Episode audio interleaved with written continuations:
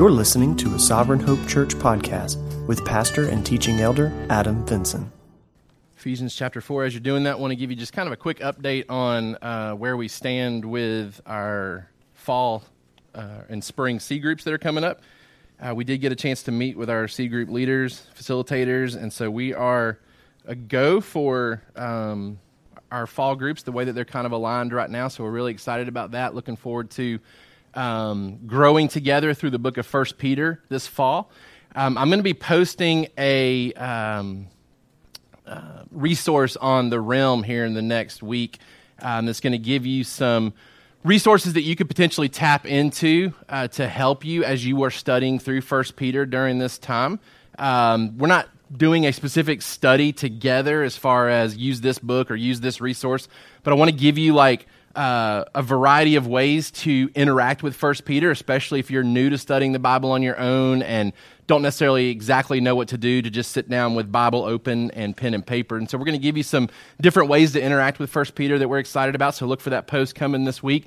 We're going to push the start of our C groups one week. So technically we typically meet on the first Wednesday of the month, so that would have been August 4th. But uh, in meeting this week, we found out that we've still got some families that are going to be out of town because school hasn't started back for a lot of people at that point. Even some of our leaders are going to be out of town.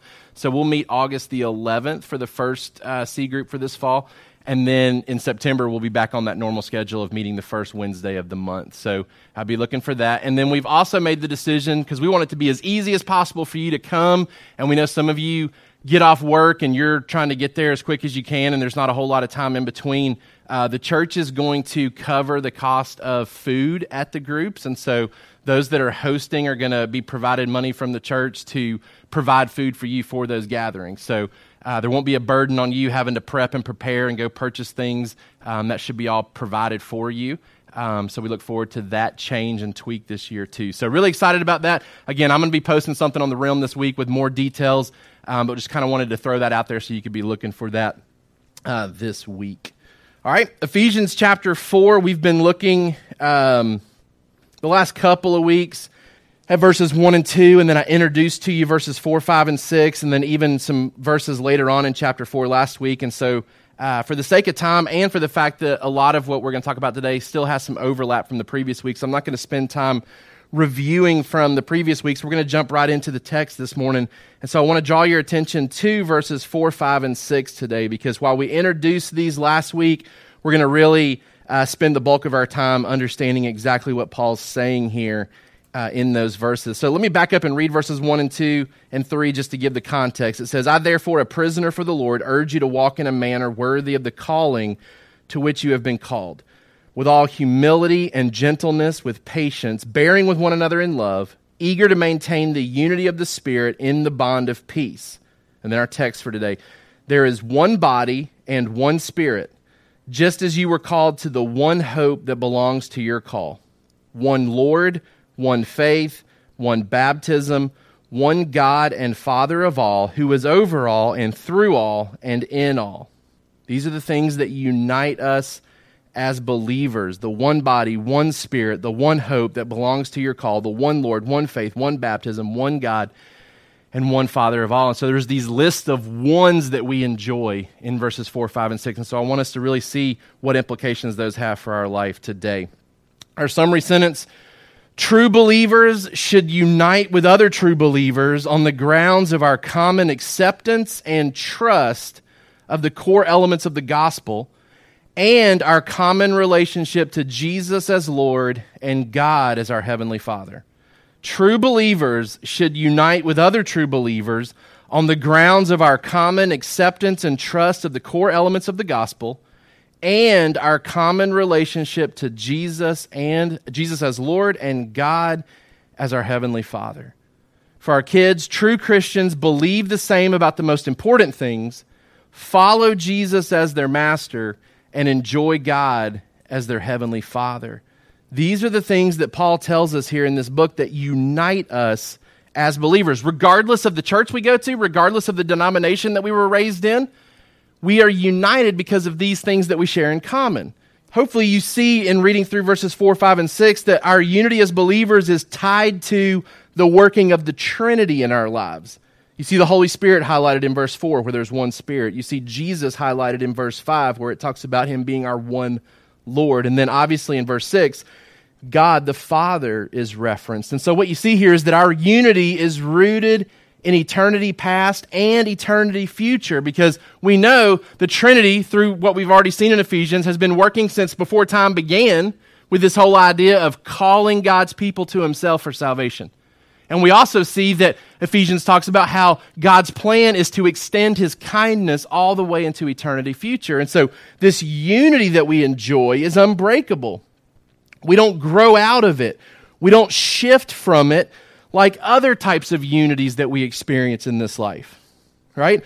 Our unity with each other as believers, it's not tied to a fad or an interest or a hobby or a temporary commonality that we grow out of. What we enjoy, believers, isn't a fad. It's not a temporary interest. It's not something that we grow out of. It's not something that later in life doesn't apply to us anymore. It's consistent, and it remains consistent for all eternity. Now, there's other unities that we experience that are passing, they are a fad, right? Uh, example Jason and I were eating breakfast at Chick fil A the other day, and when we got there, I ran into uh, my best friend from high school. And I've seen him a handful of times since we graduated. Because most of our commonality and unity was tied to going to the same Christian school where there was 19 other people in our class, right? So we were best friends, um, but we were best friends because there was 19 other people, right? Now we played football together. We had a lot of the same interests, right? Uh, but there was some passing aspect to our relationship. Obviously, when we got out of high school, we went different directions. There were even passing aspects of our friendship that were that seemed logical and great at the, at the time, but now aren't. Like, here's an example too much information about your pastor. High school football, me and this guy, his name's Matt, all right? We watched this football movie together. And it like it like just resonated with us because we loved high school football. And so we watched it, and like part of their pregame ritual before they would play football games together involved um, spitting in each other's mouth, right? And so we watched this movie and we're like, yes, yes, we need to do this, right? And so uh, now you can't do it because of COVID, right? Like it's just it's just gross and like not okay, right? I look back on that and I'm like, well, that was a passing fad, right? Like we were unified around something that was extremely gross because we watched a movie together and felt this bond because we played football together. We need to do this before games, right? That's a passing fad what we enjoy believers is so different than that, right? So different than that. This unity that we have one faith, one body, one spirit. I mean, these things unite us forever. We don't ever grow out of it. We don't ever look back on it and say, oh, that was cute for a time or that was relevant for a time and now it's not. No, these things unite us forever, right? Our unity with each other isn't tied to an emotion or a feeling that might waver based on how we're treated, right? Think about individuals that maybe you dated previously before you got married, right? These relationships were tied to certain emotions and certain feelings that you had at the time, and then they wavered and you made decisions, or she or he made decisions to go a different direction, right? It was uh, something that you were unified in for a time, and then things shifted and changed, and now that's no longer the case. That's not what our Christian unity is like. Our Christian unity is rooted in something far more permanent. Now, I don't know about you, I read, I read things like this read these passages where we're supposed to be unified, and I think the unity extends not just within the local church, but really across denominational and church barrier lines. Like we should be unified with believers regardless of what local churches we go to. True believers that hold to these common truths, we should be unified, but that's that's not typically what we experience.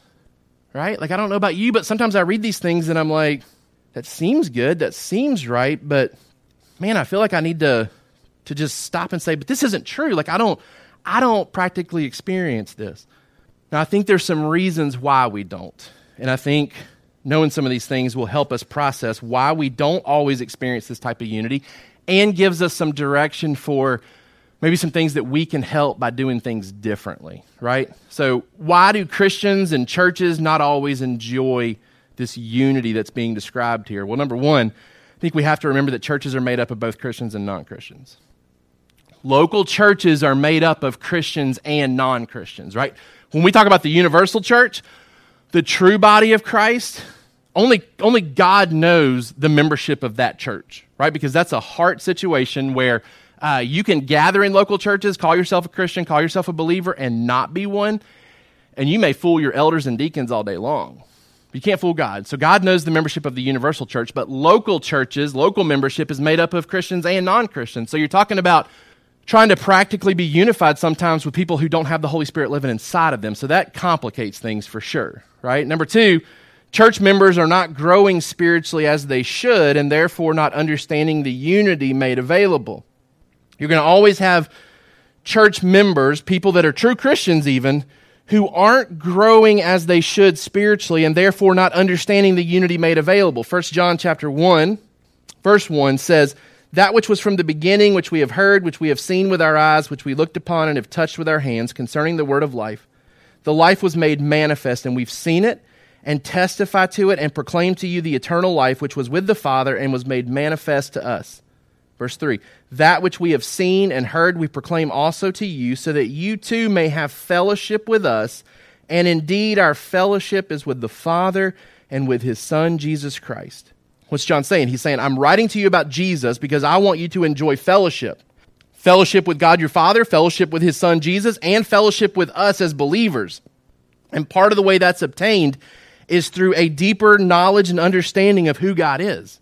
So we grow in our faith, we grow in our knowledge of God's word, and that leads to not only fellowship with God the Father and God the Son and God the Holy Spirit, but it then translates to fellowship with other believers. And so if we aren't growing like we should spiritually with God the Father, God the Son, and God the Holy Spirit, then we're probably not going to have the same type of fellowship that we should with other believers. So you've got that dynamic. Number three, church members are not always eager to maintain the unity because they aren't humble, gentle, and patient.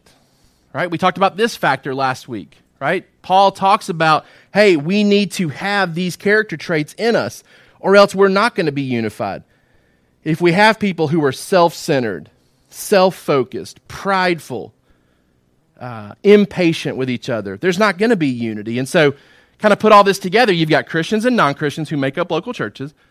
And then you've got believers in those churches who aren't growing like they should spiritually, which means they're not developing gentleness and patience and love and long suffering type mentality towards each other. But then also, you've got this other crazy dynamic where number four, churches are too often structured like a company or a business with a need to compete against each other rather than partner together. Right? I mean, we've also created this crazy dynamic with, uh, you know, churches that are in, in debt due to whether it's big salaries or big buildings or whatever it is it almost necessitates this mindset of like, man, we've got to have people coming and we don't care where they come from because we need them to give so that we can maintain this structure that we've put in place. I talked with a pastor recently, uh, ran into him while on vacation, and he said, Man, I'm so frustrated with feeling like I have to compete against other churches. We're talking about just not even meeting on Sundays anymore because I feel like we're just constantly competing with other churches. That's not how it's supposed to be, right? It's not supposed to be that way. Like, uh, it's a B shuts where we, we rejoice and celebrate that believers are gathering on Sunday, regardless of which church it is, as long as it's a church that holds to these core elements that we're going to talk about today. Man, praise be to God that believers are gathering. Whether it's under this roof or under a roof down the road, man, praise God that believers are gathering and worshiping, right? That's the unity that we're to hope for. That's the unity that we're to pray for. That's the unity that we're to work for. What I love about our church in regards to unity, I was thinking about this as I was studying too.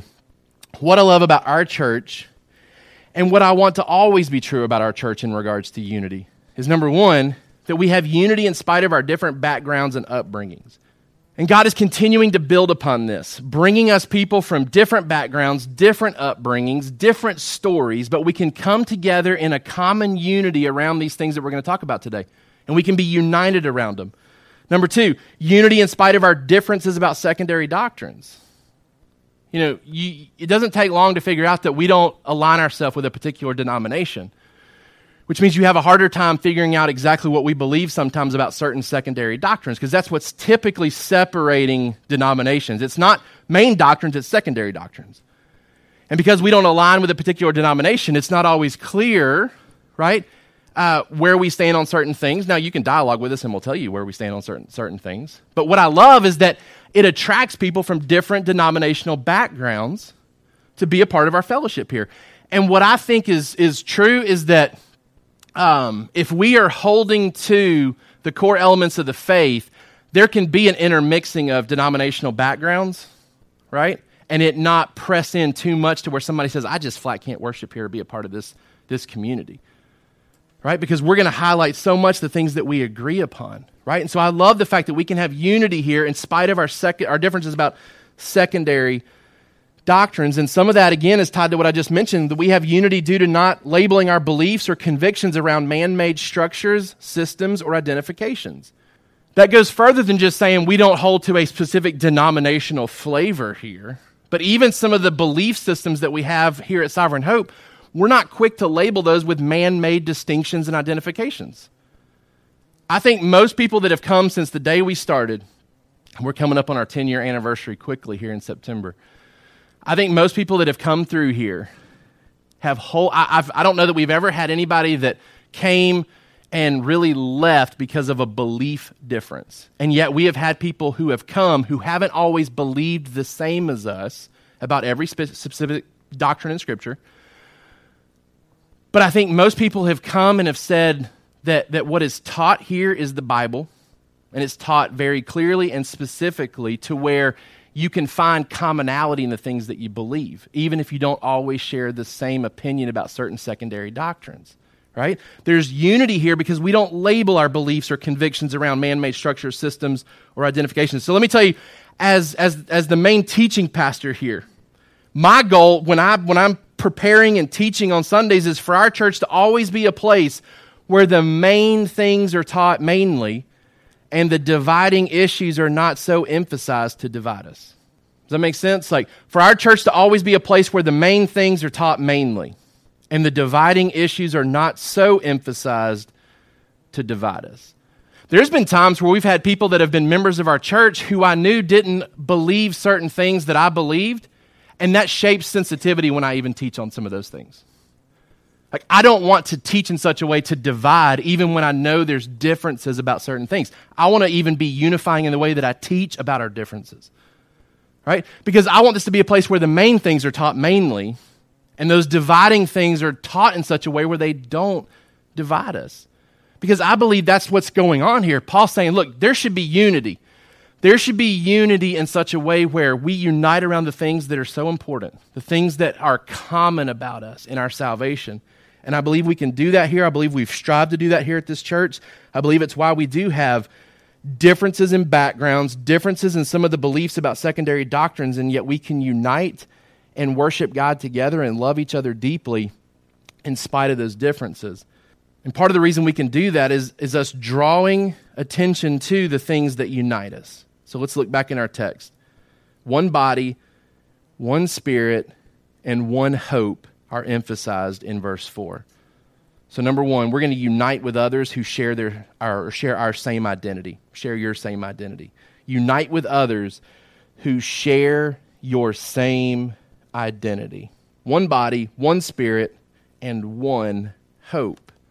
He starts by saying there is one body that true believers help compose. One body that true believers help compose. This one body means that there's a common existence as God's people. Now, we've talked about this so much in the book of Ephesians already, right? He's been talking heavily about Jews and Gentiles. Despite being so different up to this point, God has brought them together and united them as the body of Christ. So there's diversity in their background, but we come to Christ in the same way and we enjoy Him the same way and we receive the same spiritual blessings we've seen in this book right? One body of Christ, whether you're Jew, whether you're Gentile, whether you grew up in church or whether you didn't grow up in church. We have all come to Christ the same way through the gospel, through an admittance of sin, because the Holy Spirit worked in our hearts and brought us to an awareness of our sin, opened our eyes to the goodness of Jesus, and through that conviction led us to put our faith and trust in this one Lord Jesus Christ. Doesn't matter what your previous factors and details to your story is, that's the same for all of us. And we make up this one body of Christ. Diversity in our backgrounds, but we enjoy Him in the same ways together. One body. Number two, there's one Spirit who works unvaryingly in all true believers. One Spirit who works unvaryingly in all true believers. This one Spirit alludes to this common origin that we share in salvation. Now, think about this. We all have differences in the particulars, but our experiences are identical in what the Holy Spirit did to bring our hearts to Christ. Let me say that again. We have differences in the particulars, but our experiences are identical in what the Holy Spirit did to bring our hearts to Christ. We all have different stories about how we came to Christ, and yet we all have commonality and consistency in how we came to Christ, too. And one of the things that we want to do to kick off our small groups this fall, and, and it'll be you know time sensitive, so we won't get through everybody in the first month, but we want you to come prepared to your new C group with a with a mindset of, hey, you're going to have an opportunity to share a little bit about your story about how you came to Christ. Right? We're mixing up all these groups.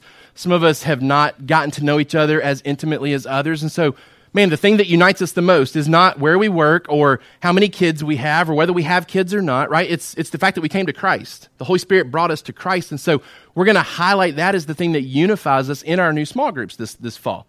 Um, so you may have been raised in church and abandoned the church and went off and did your thing and then got saved later in life. Or you may have grown up in church and got saved at a very early life and then were kind of a deadbeat spiritual individual until later in life when discipleship kicked in. Or maybe you've been following Jesus passionately since what feels like the day you were born. Right? We all have different stories and different particulars and different individuals that led us to Christ, but here's the thing that's the same. The Holy Spirit awoke our hearts to sin. He made us alive to the things of God, leading us to trust Christ over our own efforts and the things of this world. Now, you may have been more prone to trust your own efforts because you were trying to be a goody goody, or you may have been in that group that was a batty batty, right? And so you were all about the things of the world satisfying you. And then some of us were all about the things that we were doing satisfying God in our minds. And the Holy Spirit changed us and said, you know what? Neither of those things satisfy. It's the work of Christ that satisfies. And our hearts were awakened to that. And our hearts were convicted about how we were living. And that's consistent across the board. And if it's not, that didn't happen, then salvation still needs to happen. Right? This is the consistent thing here. Differences in the particulars, but man, identical in the overall experience. And we all have the same spirit in us after salvation. So if if you're walking in the spirit and I'm walking in the spirit, we should have unity with each other, right? Because the Holy Spirit doesn't work against himself. So this is why we can believe and trust that unity is possible because if you're a true believer and I'm a true believer, you have the Holy Spirit, I have the Holy Spirit. There still may be differences in how we see things, but man, if the Holy Spirit is working at our core, unity is possible. One Spirit who works unvaryingly in all true believers. And then, number three, there's one hope that we can unquestioningly agree upon regarding the end. One hope we can unquestioningly agree upon regarding the end. He says, There's one body, one spirit, just as you were called to the one hope that belongs to your call. This one hope is our common destiny. Now, remember, we've talked in Ephesians previously before Jesus, we had no hope. We were without hope, but now we have the same hope, the same goals, the same directions that have been given to us. This hope is that we believe in these clear biblical promises about what Jesus does and what he is going to do. Now, here's the thing we could differ greatly on how we believe the book of Revelation and all the other end time prophecies in Scripture are going to manifest themselves in real time. That's not a requirement to come to this church to believe how we believe or to believe specifically how I believe about the end times. One of us is wrong if you believe differently than me. I don't know who it is, right? I'm willing to admit that it could be me. But here's what we do agree upon. Here's the core element of our faith is that Jesus is coming back in bodily form because we believe that he was raised in bodily form. And he is coming back in bodily form. And he is coming back to raise people in bodily format. And he is going to usher us into eternity, whether it's eternity with him or eternity in judgment. These are the things that are very clearly taught in Scripture. These are the things that can unite us, right? Our unity is in these core aspects that we agree upon. He's coming in bodily format to resurrect all in a bodily format to experience eternity. So there's a commonality in this hope, and this expression of our faith in that hope ought to be common too. We ought to be living now in light of it. Look what Titus chapter 2, verse 13 says. Titus chapter 2, verse 13. For the grace of God has appeared, bringing salvation for all people, training us to renounce ungodliness and worldly passions, to live self controlled, upright, and godly lives in the present age. Verse 13, waiting for our blessed hope, the appearing of the glory of our great God and Savior Jesus Christ, who gave himself for us to redeem us from all lawlessness, to purify for himself a people for his own possession who are zealous for good works. Okay, so it says that we are waiting for this blessed hope. We are waiting for Jesus to come back. How do we live as we wait? We live self controlled, upright, godly lives. We're redeemed from lawless living. We are, we're saved and purified to be a people who are zealous for good works. We live in a certain way because we know what is coming. 1 John chapter 3 says something similar. 1 John chapter 3 verse 2. Beloved, we are God's children now, and what we will be has not yet appeared, but we know that when he appears, we shall be like him, because we will see him as he is.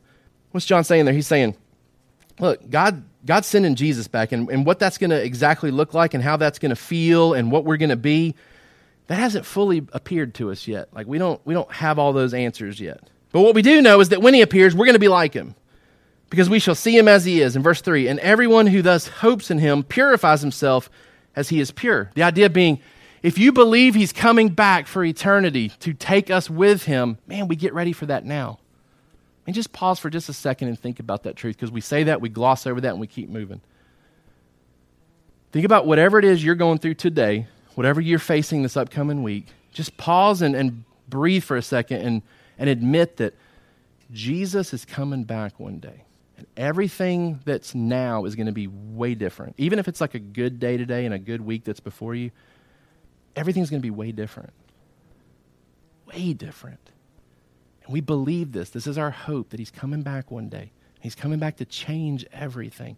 And if that's true, if we really believe that, it changes how we live. Right? Uh, our teachers at Trinity report next Monday.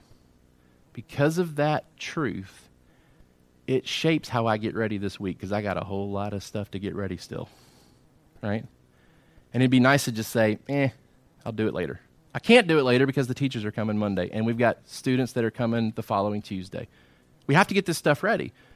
Because I believe that these people are coming, it motivates me to live a certain way now to get things ready. If I believe Jesus is coming, even though I don't know the when, probably the fact that I don't know the when ought to motivate me even more because what if I didn't know if teachers were back tomorrow or Tuesday or Wednesday or Thursday or Friday? I got to do everything today, right? Because I don't know. I don't know when Jesus is coming back. How all the more should I then be motivated to live a pure life, to be pursuing this idea of humility and patience and gentleness? Man, to get ready for what's coming. That's my hope. And we all have this same common hope if we're true believers. We unite with others who share this same identity. So whether somebody goes to our church or not, because sometimes when you get into a church and you're, you're feeling great about that church and you feel like you're learning a ton from scripture from that church and you're experiencing great fellowship from that church, you almost are tempted to look down on people who don't go to your church. It's like your church can't surely be as good as my church, right? There's no way that you're learning what I'm learning or you're experiencing what I'm experiencing. Man, we should be, again, praising the Lord. If people are gathering today, any church around here, praising the Lord if it's a church that holds to these common beliefs, right? One hope, we share this together. Number two, unite with others who share your same testimony. We highlighted this with the Spirit who brings us in the same ways, but let's look more specifically at what Paul says here. The same testimony that we enjoy. So back in Ephesians 4, verse 5 one Lord, one faith, and one baptism. Number one, there's one Lord we confess and submit to for salvation. Confessing Jesus as Lord now is a key component of salvation since one day all will confess him as Lord. Think about what Romans 10 9 through 12 says. If we confess with our mouths that Jesus is Lord, then we can be saved, right? Like that's, that's part of that process of salvation.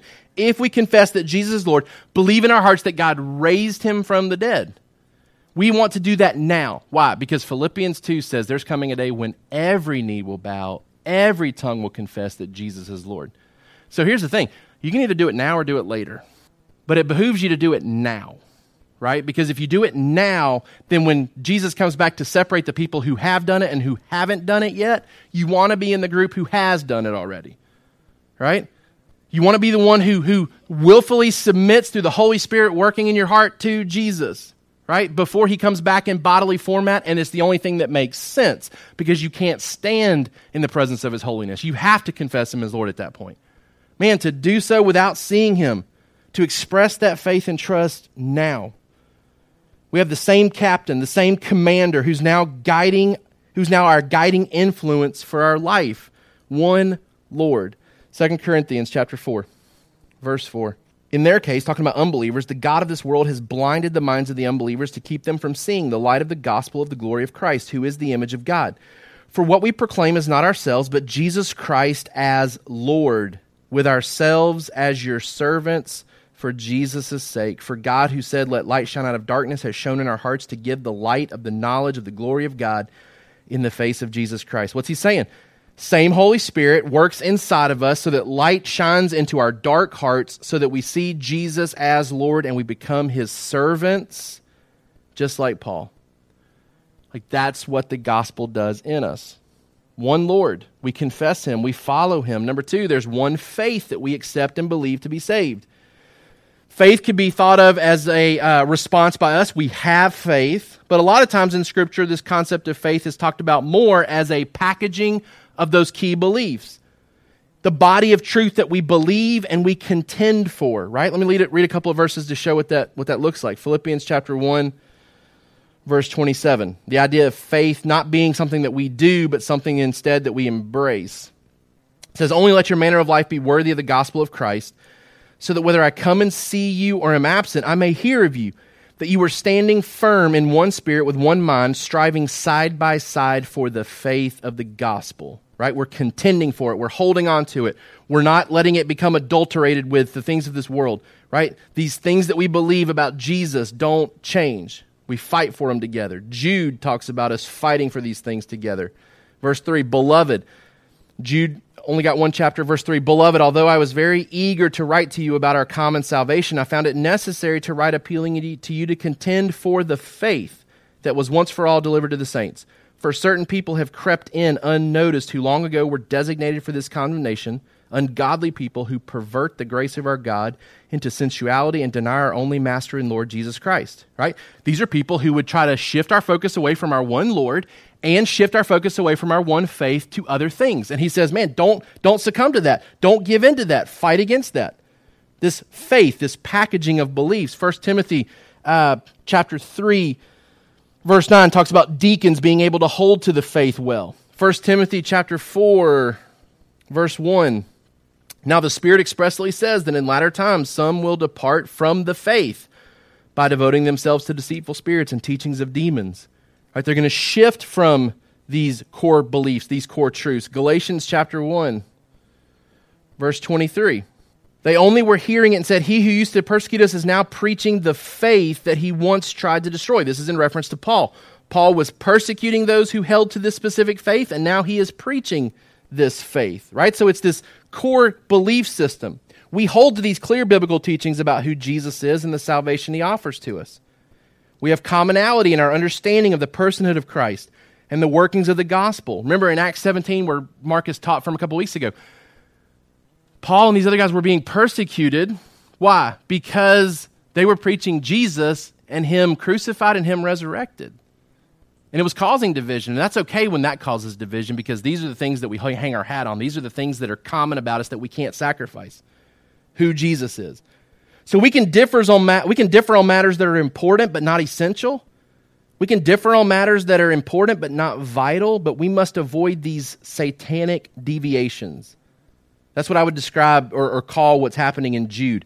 Satanic deviations, things that are shifting us away from the truths of the gospel. And Romans 16 talks about being on guard against this as well. Romans 16, verse 17. I appeal to you, brothers, to watch out for those who cause divisions and create obstacles contrary to the doctrine that you have been taught. Avoid them. For such persons do not serve our Lord Jesus Christ, but their own appetites, and by smooth talk and flattery they deceive the hearts of the naive. For your obedience is known to all, so that I rejoice over you, but I want you to be wise as to what is good and innocent as to what is evil. Verse 20. This is why it's satanic. The God of peace will soon crush Satan under your feet. The grace of our Lord Jesus Christ be with you Right? He's not saying, hey, be careful for that guy that comes into your church and he has a different view about the end times. Right? That guy's not satanic. Right? He's not satanic. He may be teaching you or he may be explaining something different to you than what you heard previously. That's not satanic, right? What's satanic is when you take my eyes off of Jesus. You take my eyes off the face. So somebody comes in and talks about uh, different modes of baptism, right? That guy's not satanic. That's not satanic, right? Paul's saying, look out for the guy who comes in talking about a difference of opinion that involves Jesus and the gospel and the way of salvation. That's the guy you need to steer clear from because God's going to crush Satan under his feet, right? We avoid those type of people. That's why you can come and have differences of opinions about certain doctrines here and that be okay. We're going to welcome you and we're going to love you. And we're not going to try to divide over those things because we're going to unite over these things that are so important, the things that Paul mentions here. Second John chapter 6 talks more about how we don't embrace people who deviate from these doctrines. Second John, again, one verse or one chapter, so verse 6 of that. And this is love that we walk according to the commandments. This is the commandment that just as you have heard from the beginning, so that you should walk in it. For many deceivers have gone out into the world, those who do not confess the coming of Jesus Christ in the flesh. Now, if somebody shows up here and says, hey, newsflash, Jesus isn't coming back, then we've got a problem, right?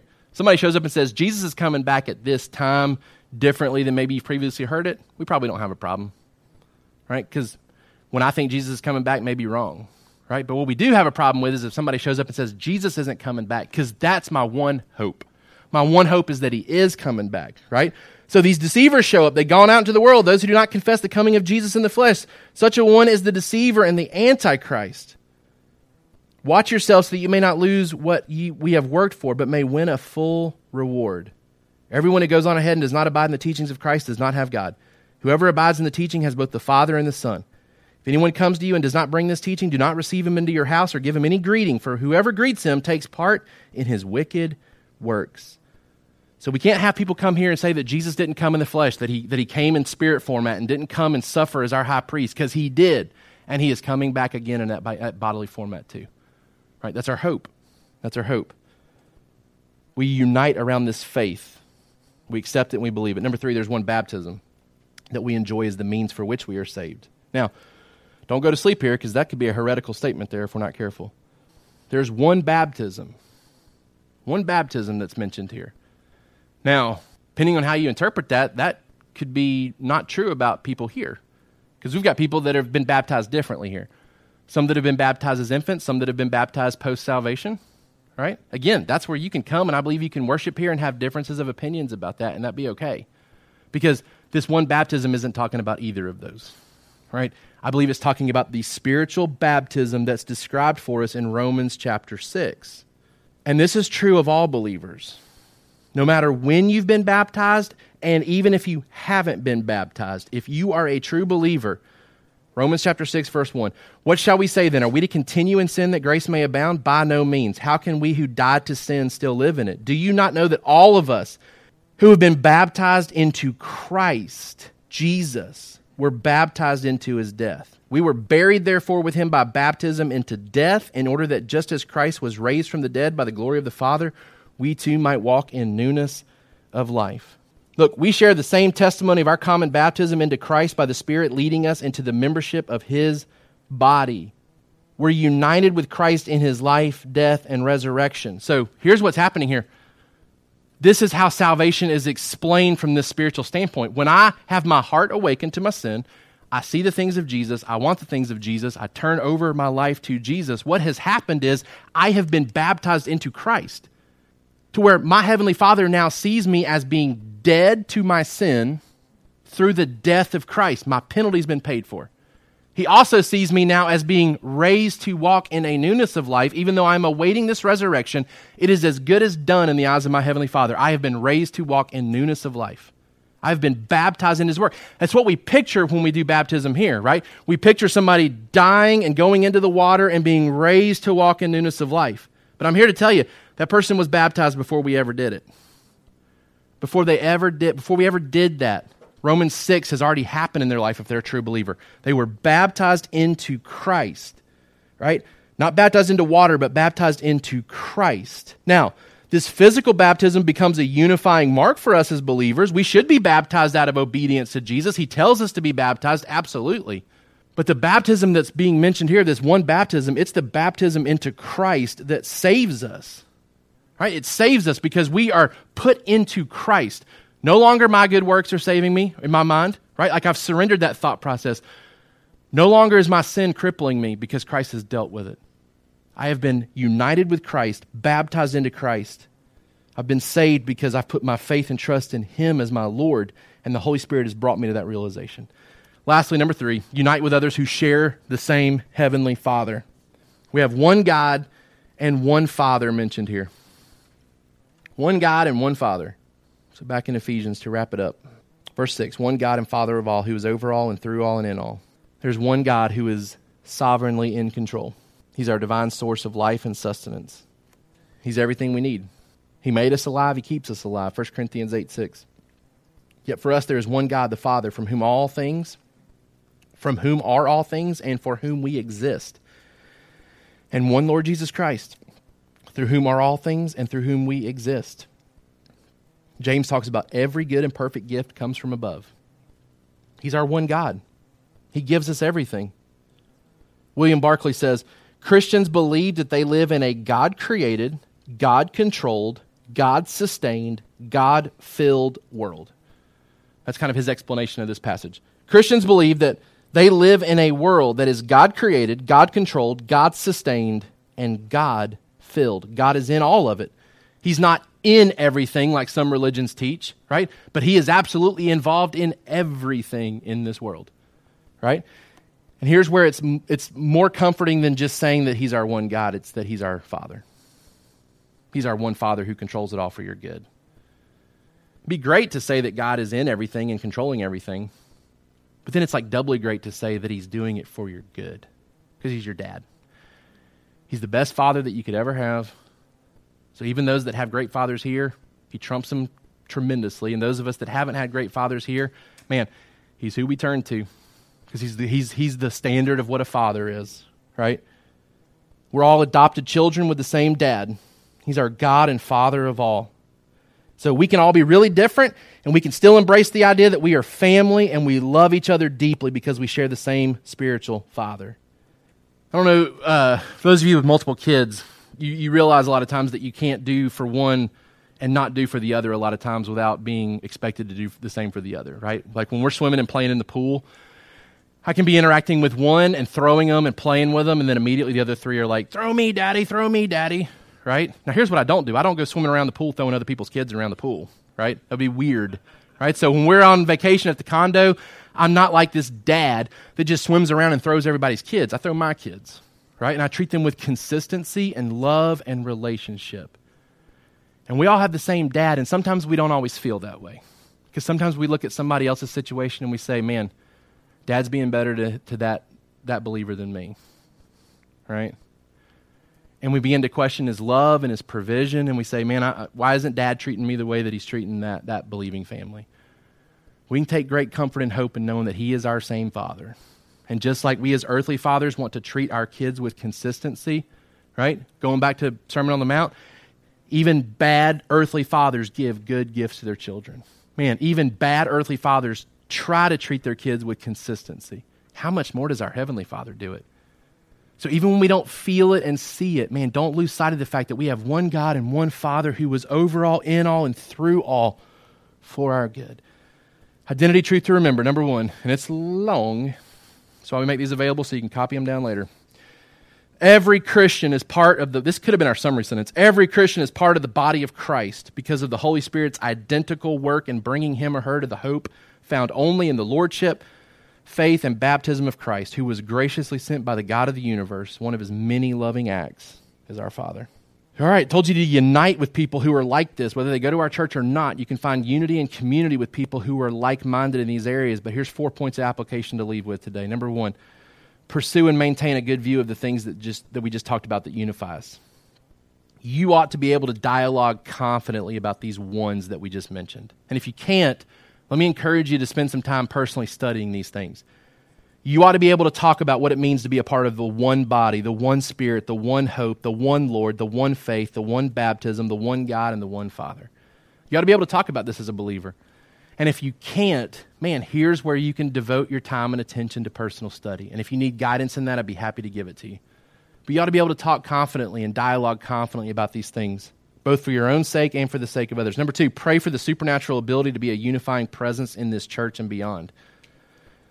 We can pray for things above all that we ask or think and expect He'll provide for us, right? So pray for the supernatural ability to be a unifying presence in this church and beyond. We talk about how we don't always experience the unity that's described here. Let's be a part of the change so that unbelievers experience the unity that we should be sharing.